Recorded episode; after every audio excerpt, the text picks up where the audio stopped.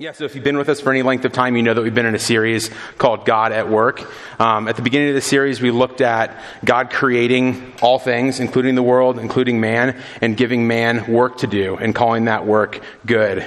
Um, the work that man had was to um, was bringing God glory, but we know very quickly into the story of Scripture that um, man rebels against God and sin enters the world, and work now becomes fractured.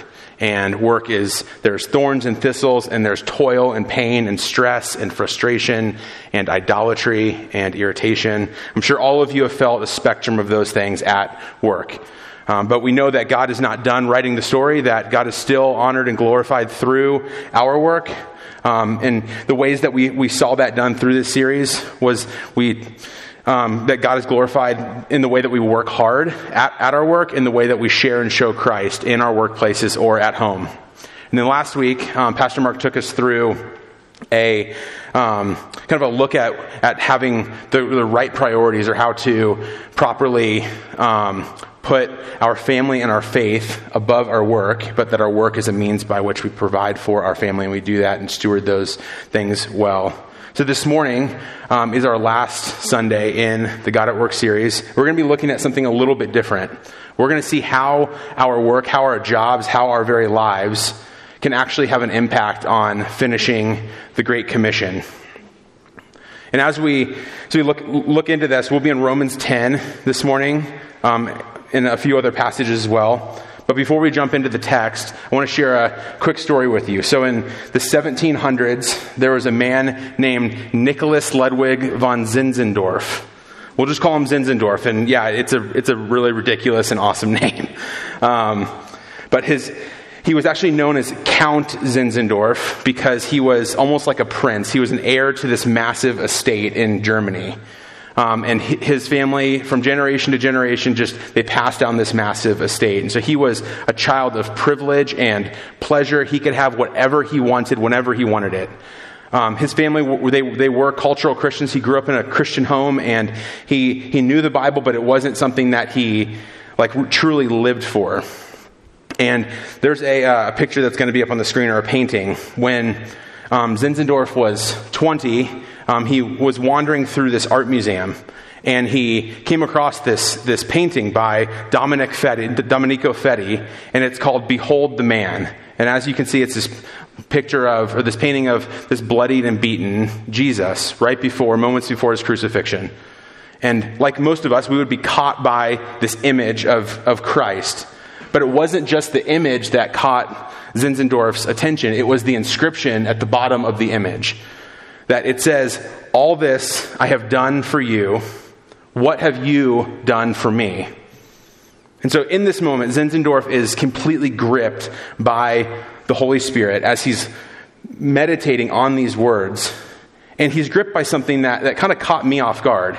He's gripped by the lostness of man and the urgency of the gospel. He's thinking there are people around the world who do not know the man in that painting, and they will be, they will be born, they will live, and they will die without knowing Christ.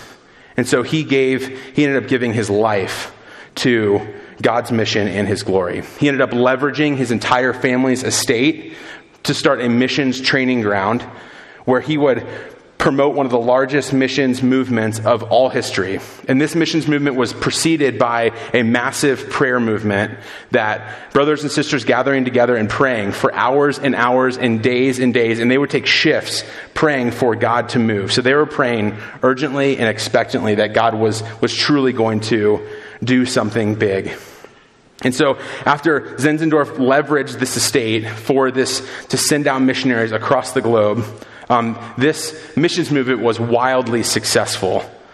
And the evidence of this movement is even in Georgia and North Carolina and Virginia, where church plants were, are still there today that were founded by this group called the Moravians. So the Moravians, they spread across the globe. And I think there's two reasons why the Moravians were so spiritually successful. I think the first reason is that they were completely dependent upon the Holy Spirit. They were completely dependent and, and just leaning into the Holy Spirit through prayer. We saw that just a second ago. But I, th- I, think another reason that kind of caught me off guard again was that there was there's two sets of Moravians. One were the vocational missionaries that were going, they're spreading across the world, going into lost places. But the other sect were business or men and women who ran businesses or worked normal jobs. And they would go into these difficult places and they would start trading companies with uh, among the lost, among these people who had never heard of Christ. And the reason that they were so successful was because they would go into these places where missionaries were not allowed to go. See, their, their, their, their trading companies that they set up enabled them to get into these difficult places where missionaries were not allowed. And one, one quote that defined this Moravian movement so well that was um, that Zinzendorf said um, early on was that his ambition was to preach Christ, die, and be forgotten. And, and that's what the beautiful thing is about this movement is that the Moravians, we don't, we don't know them by name. We don't know these, these people who started these trading companies, but they, they made their lives about the gospel, making the glory of Christ known in every corner of the earth. And this concept of doing business's mission or taking your job and the gifts that God's given you and doing it for the glory and the mission of God, it is so pivotal now in the 21st century more than ever. Because the reality is that there's 7.5 billion people on planet Earth today, and almost half of them have never heard of Christ. 3.1 billion people have zero access to the gospel. You and I have never experienced that kind of lostness before. There's 3.1 billion people who are considered unreached by the gospel, meaning that they, they will spend eternity apart from God and never even hearing an opportunity about what, how to get to heaven. And the reason that there's 3.1 billion unreached peoples in the world today is because they are hard to reach. Despite the fact that we have travel and technology that have been booming since the 1700s, but they're still hard to reach. There's many barriers. One of them being that you can't get into the majority of the unreached world on a missionary visa. You can't go there as a vocational missionary or pastor to tell them about Christ. But Jesus has a promise in Matthew 24 that says, And this gospel of the kingdom will be proclaimed throughout the whole world as a testimony to all nations, and then the end will come. See, I believe that, like the Moravians, that there's one thing that God has uniquely gifted each person in this room for, that He's given you skills, that He's given you a passion and a desire for. And He's actually going to use your giftings, your talents, your skills for His glory among the nations. I believe that your job can have an impact on finishing the Great Commission. And the question that I've wrestled with as I've, as I've thought about our, our work is that if God, if the story of the Bible is about God's plan of rescuing and redeeming people from every tribe, tongue, nation, and language, shouldn't God's plan be a big factor in where and how we spend the majority of our time each and every week? Shouldn't it be a big factor in where and how we work? I want us as a church this morning to consider the vocation and the giftings that God has given each of us and how we can leverage those for His glory and for His mission. So um, turn with me to Romans 10. We're starting in verse 13.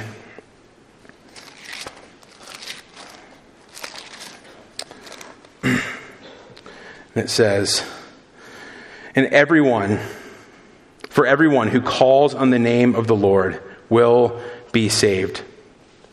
And how are they to call on him in whom they have not believed? And how are they to believe in him in whom they have never heard? And how are they to hear without someone preaching? And how are they to preach unless they are sent?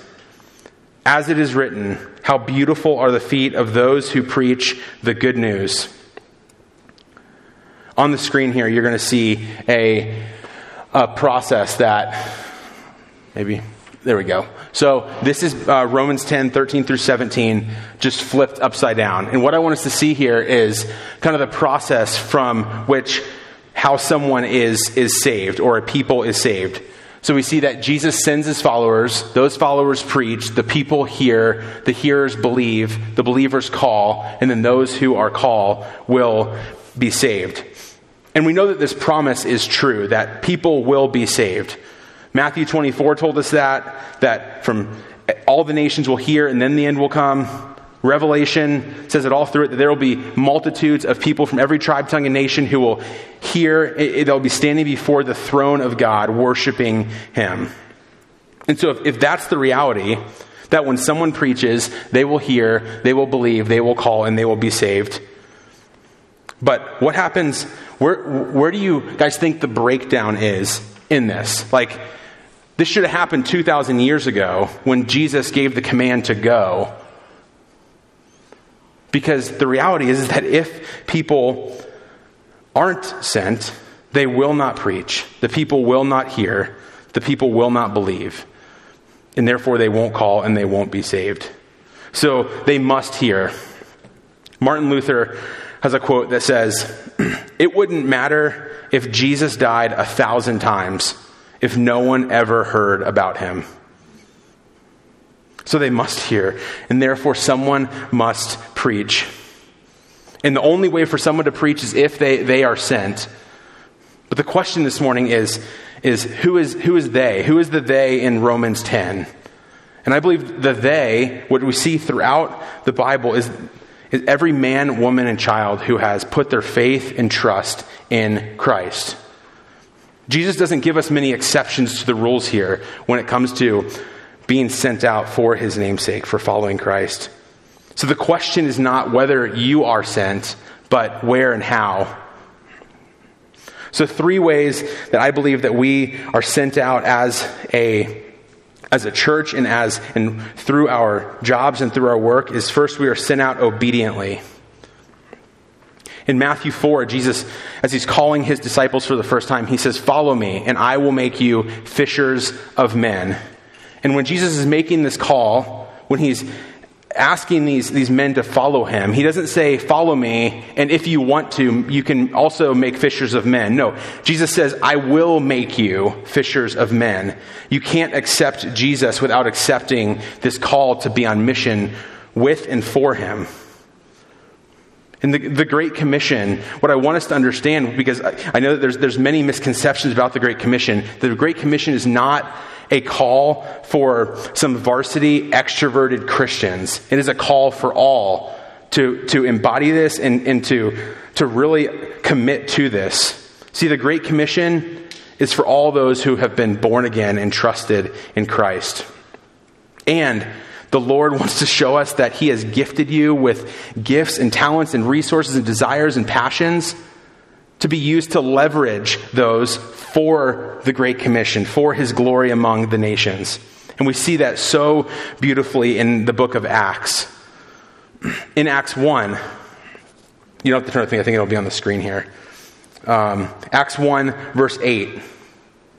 But you will receive power when the Holy Spirit has come upon you and you will be my witnesses in Jerusalem and in Judea and Samaria and to the ends of the earth. So this is right before Jesus is ascending to heaven. And a little bit before this, Jesus gives the Great Commission to his disciples, saying, Go therefore and make disciples of all nations. This is right after Jesus rose from the dead. Like, this had to have kind of made these guys really passionate about what Jesus was saying. Like, Jesus just gave this command to go. And then Jesus says, You will actually be given power through the Holy Spirit that will come upon you. Like, if I were them, I would be pretty fired up and ready to go. But the reality is, is that the first seven chapters of Acts, no one leaves Jerusalem with the gospel. Like seven chapters in Acts. In, in one of the most like riveting books in the New Testament, you see no one leave Jerusalem, the place where they, where they first were when Jesus ascended. No one leaves Jerusalem with the gospel for seven chapters. But then we get to Acts chapter 8, verse 1. You see this at the end of chapter 7. You see, this brother in the church, Stephen. Stephen is a lay person in the church. He's not a professional Christian. He's not a pastor. He's not a missionary. He is a normal guy that loves the Lord, that loves Christ, and is willing to lay his life down because he is so passionate about the things of Christ. And so Stephen is stoned. Stephen is martyred at the end of chapter 7. But in chapter 8, verse 1, there arose on that day a great persecution against the church in Jerusalem and they were all scattered throughout the regions of Judea and Samaria. And get this, except the apostles, except the people who you expected to go, ex- except for the people who were with Jesus, who experienced everything about him, who were, who were like the professional Christians, pastors, like these are the dudes who you would expect to go, to be scattered to the nations. So that call that Jesus gave saying that you will receive power, you will be my witnesses to the ends of the earth, the people who are going, who are scattering, are not the people who we expected. These are, these are people like Philip, who Philip brought the gospel to the Ethiopian eunuch. You, you have guys like Apollos, who brought the gospel to the Ephesians. And these are, these, are not, these are not the guys that you would expect. These are men and women who see their jobs and see their lives as making Christ known.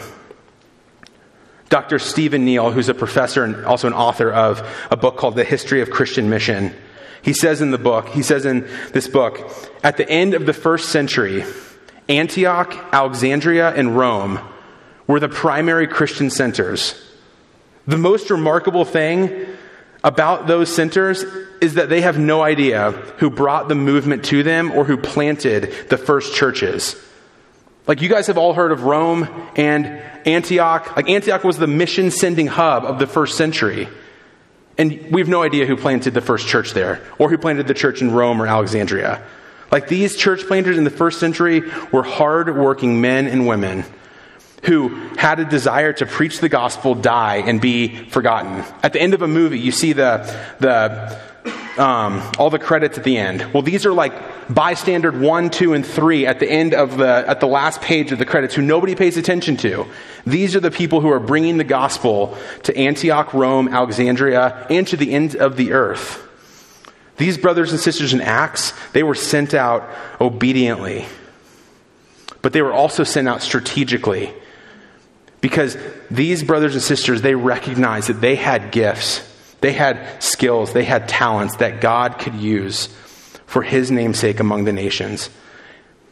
And so, in the same way, Paul, in Acts chapter 18, Paul connected with this couple, Priscilla and Aquila, who were tent makers. And Paul was also of the same trade. He was also a tent maker by trade. That's how they made money. So when Paul goes and meets up with Priscilla and Aquila, he becomes he joins them in tent making to make money and to add to his legitimacy in the community that he's working, that he's ministering in.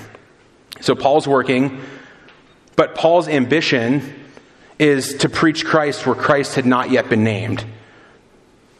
Paul's ambition was not to make tents. Paul's ambition was to make disciples that make disciples. But tent making was the means by which he was, he was doing that.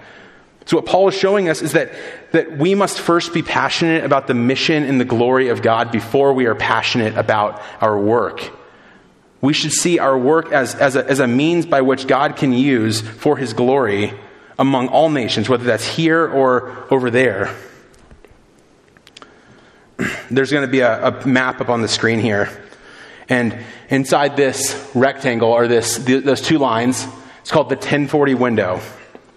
Where the most concentrated group of unreached people groups are. Some of the hardest, the hardest region in the world to reach, eh, some of the most closed countries in the world to the gospel. So 10 degrees south and 40 degrees north. That's a, the 1040 window. Maybe you've heard of that before. So in that region, there are 40,000 U.S. missionaries working there right now in that region. 40,000. In, in that same region, there's also 2 million Americans that are working normal jobs in that region. 2 million Americans. let's just say that out of those 2 million Americans, that 10% of them, that, that's a pretty conservative number considering how many believers are in the U.S. today, but let's say 10% of them are born again evangelical followers of Christ. Let's say that those 10% saw their jobs as a way to be sent for the glory and the mission of God. That would mean that there would now be 240,000 followers of Christ giving their lives and their jobs for the spread of the gospel in one of the hardest regions in the, in the world, one of the regions that is hardest to reach. And, and they're already there. They've implanted their lives there. They've earned the respect and the trust of the people there because they're doing good work, working good jobs.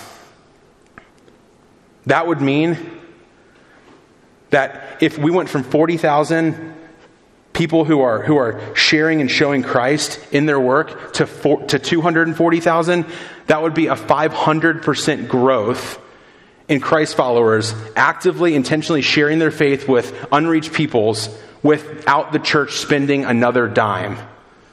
Like, that should, that should really grip us. The fact that we're always talking about this church spending this kind of money here, that kind of money there we could have a 500% growth in church planters and in, in, in missionaries if we recognize that our jobs can be leveraged for that purpose, for a global purpose, for God's glory. I think a, a quote that really encapsulates this idea is from J.D. Greear. And he says, Whatever you are good at, do it for the glory of God and do it somewhere strategic for the mission of God. You will never know your unique place in the mission until you understand how God has uniquely shaped you in light of this mission. How, how, he, how has He uniquely gifted you? What job or skills or giftings has He given you? And, and think about that in light of this bigger picture here. I know we have some folks in here who have done CrossFit. Do we have any CrossFitters in here? Maybe you've done it a thousand times, maybe you've done it five times. Um, anyway, my, one of my best friends in college, his name is Brody, and he ended up becoming a certified CrossFit trainer. But Brody was also passionate about reaching unreached peoples with the gospel, and Brody specifically in the Middle East. And Brody began to hear that, that specifically in the country of Saudi Arabia, which is one of the most closed countries to Christianity, that that Saudis were becoming pretty passionate about exercise and working out, and gyms were starting, and this was 10 years ago. 10 years ago, that gyms were starting to be built up in Saudi. Where Brody had the idea, well, I, I loved CrossFit, and I'm passionate about it. I feel like I'm pretty good at it. Like God's gifted me in this way. So Brody took his wife and children and the giftings that God had given him and moved to Saudi and started one of the first CrossFit gyms in Saudi Arabia. And then he started several more after that. And Brody's life was widely accepted by Saudis because he was bringing them something that they, that they were longing for, that they were wanting, that they desired. So Brody had every opportunity in the world to share and show Christ in, as he was working out with these Saudi men and women. See, Brody was sent out obediently and he was sent out strategically for the glory and mission of God. So we are sent out obediently, we are sent out strategically, but we are also sent out respectably. It doesn't matter if, if, you, if you're passionate about the glory and mission of God, if you do it in a way that's, that's disrespectful to the gospel or the people, if you do it in a way that's, that's just like not helpful, in Proverbs 22 29, it says, Do you see a man skillful in his work? He will stand before kings. And I read an article about a month ago about a, a, man named Mike. Mike was the head of neurology at one of the most well known universities in the U.S. And Mike is often um, invited to these remote places in Central Asia to give these lectures to, to medical students. And you can imagine that in the middle of Central Asia, that these medical students in, these in this medical hall, or in this lecture hall, they are they're Muslim medical students. Like, this area is closed to Christianity. But the reality is that Mike is the man. Mike is the boss when it comes to neurology. And when it comes to, he, he knows everything there is to know. And so that's why they've invited Mike into this place. And so they are, they're a captive audience waiting to hear whatever comes out of Mike's mouth. So Mike goes there several times. He's been there several times, goes there pretty frequently, and every time he goes, he has an open door to share his testimony, to share about how God saved him through Christ, and to share how the gospel has changed his view of medicine. So Mike got really good at his job. He became the best in his field. And through him becoming so good at his job, his the goodness of his work brings glory to God.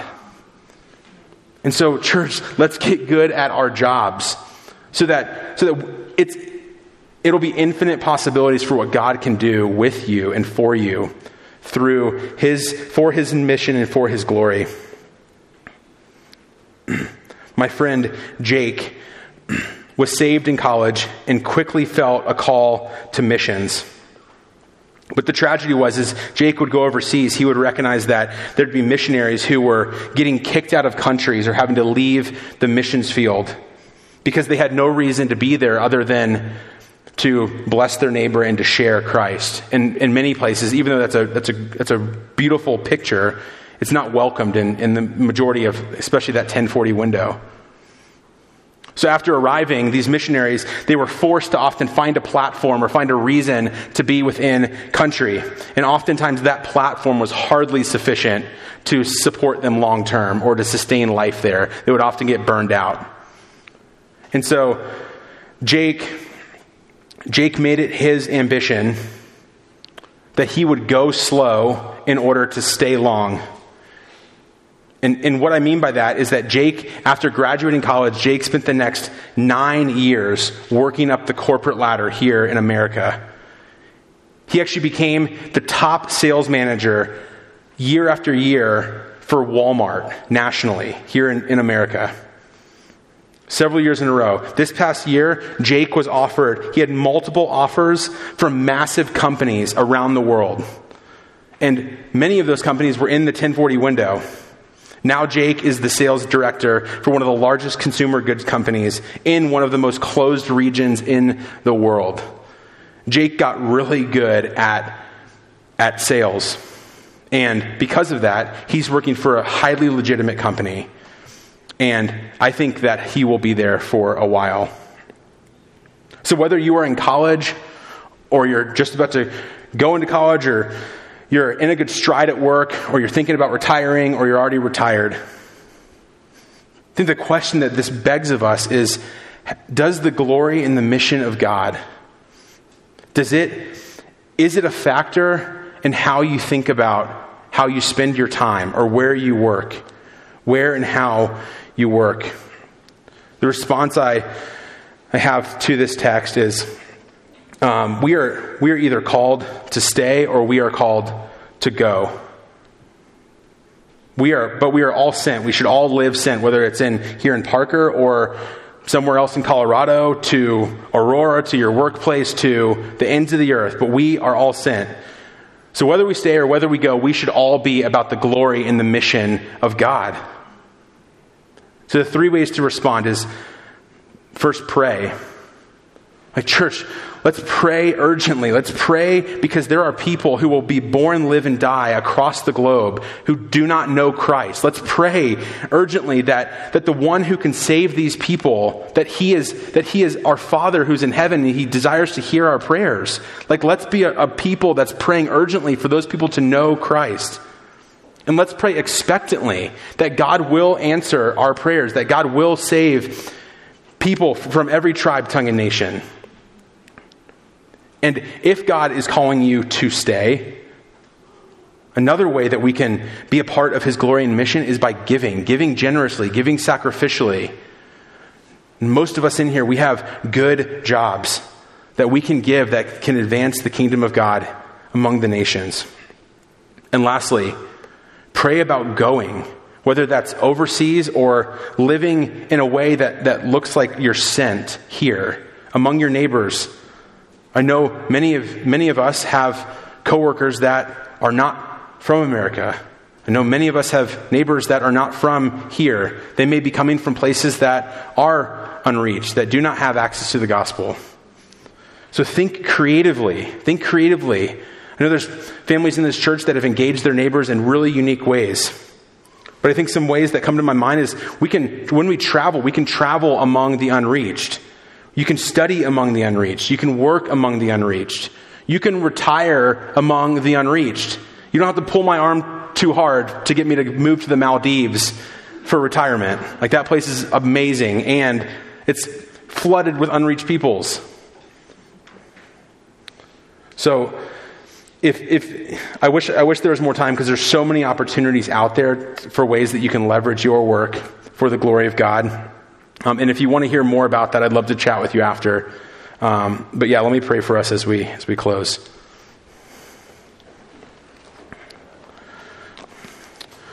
Father, I praise you for your word. I thank you for not just saving us, but for calling us to a greater and more abundant joy by joining you in your mission.